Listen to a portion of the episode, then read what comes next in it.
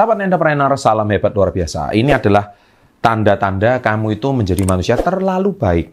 Sehingga banyak orang memperalat kamu, banyak orang mempergunakan kamu, dan akhirnya banyak orang uh, menyalahgunakan kebaikanmu. Nah, di mana tanda-tandanya? Saya akan share setelah yang satu ini.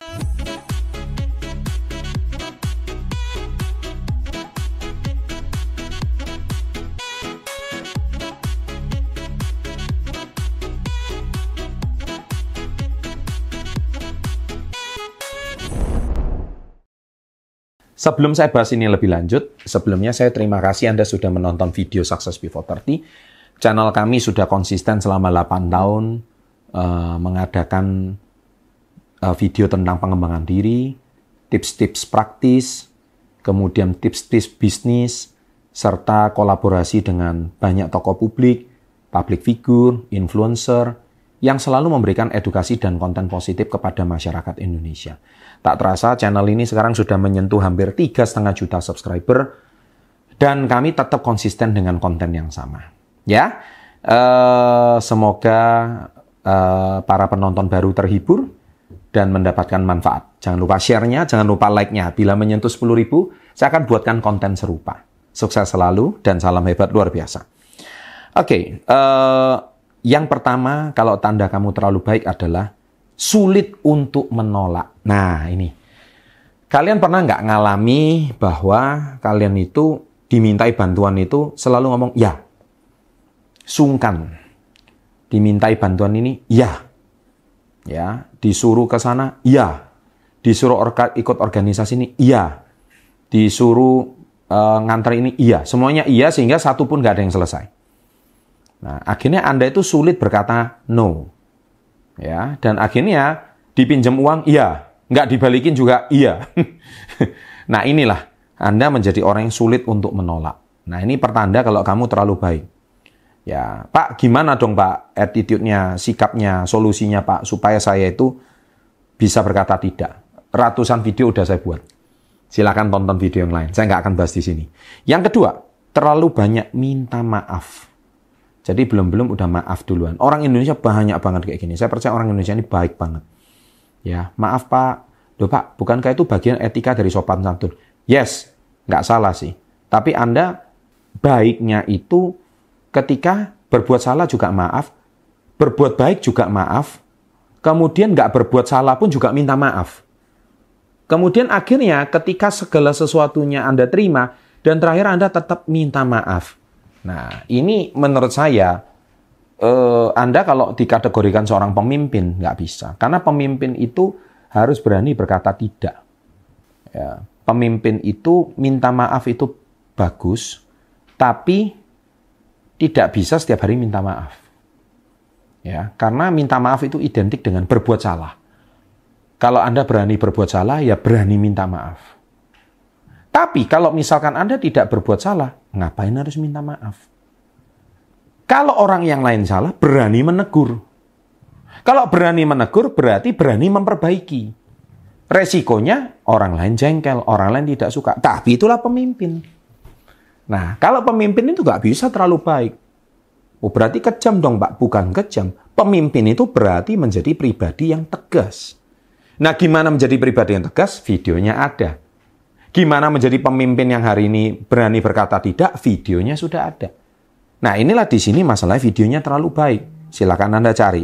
Nah yang ketiga adalah selalu berusaha membuat orang lain bahagia. Nah ini yang masalah. Bahasa sekarang kalau pacaran bucin.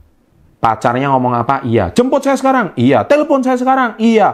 Antar pulang saya sekarang? Iya. Berhentiin saya di pinggir jalan sekarang? Iya. Oh ini obsesif bener ini si pacar. Iya kan? Nah akhirnya selalu membuat orang lain baginya. Akhirnya Anda disuruh apa pun juga iya. Nah kalau sudah seperti kayak gini, berarti Anda tipikal orang yang nggak bisa menjadi leaders. Anda terlalu baik dan Anda menjadi berusaha untuk membuat orang lain selalu bahagia. Nggak bisa seperti itu. Ya, Nah gimana menjadi pribadi yang sangat baik? Yang benar adalah menjadi pribadi yang benar. Dan benar kadang-kadang tidak baik di mata orang. tapi benar, pasti baik di mata uh, Sang Pencipta. Dan kalau koridor kita ingin menjadi pribadi yang maju, kita harus menjadi pribadi yang benar. Dan yang keempat, yaitu tidak memikirkan diri sendiri. Nah ini fatal. Pak, orang keren ya Pak ya, setiap hari mem, apa, menolong orang lain sampai melupakan diri sendiri. Gini, bagaimana Anda bisa membuat orang lain kenyang kalau Anda sendiri masih lapar?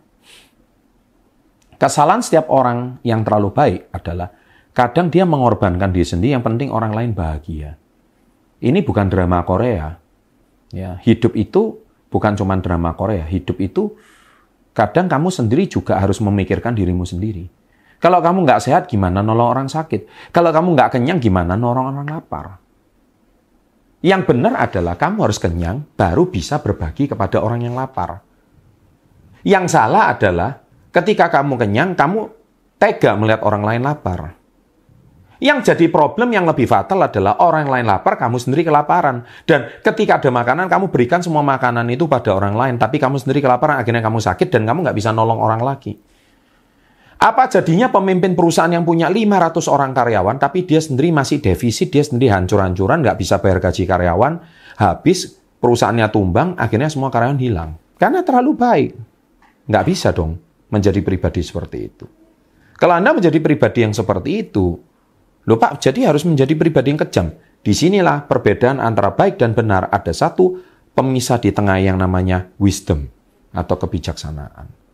Jadi ketika Anda punya nilai wisdom di tengah kebijaksanaan, jadi di sini baik, di sini benar, Anda tahu wisdom, mana kapan berkata iya, mana harus berkata tidak, kapan harus tegas, kapan harus memberikan hukuman, kapan harus menegur, Anda tahu koridornya.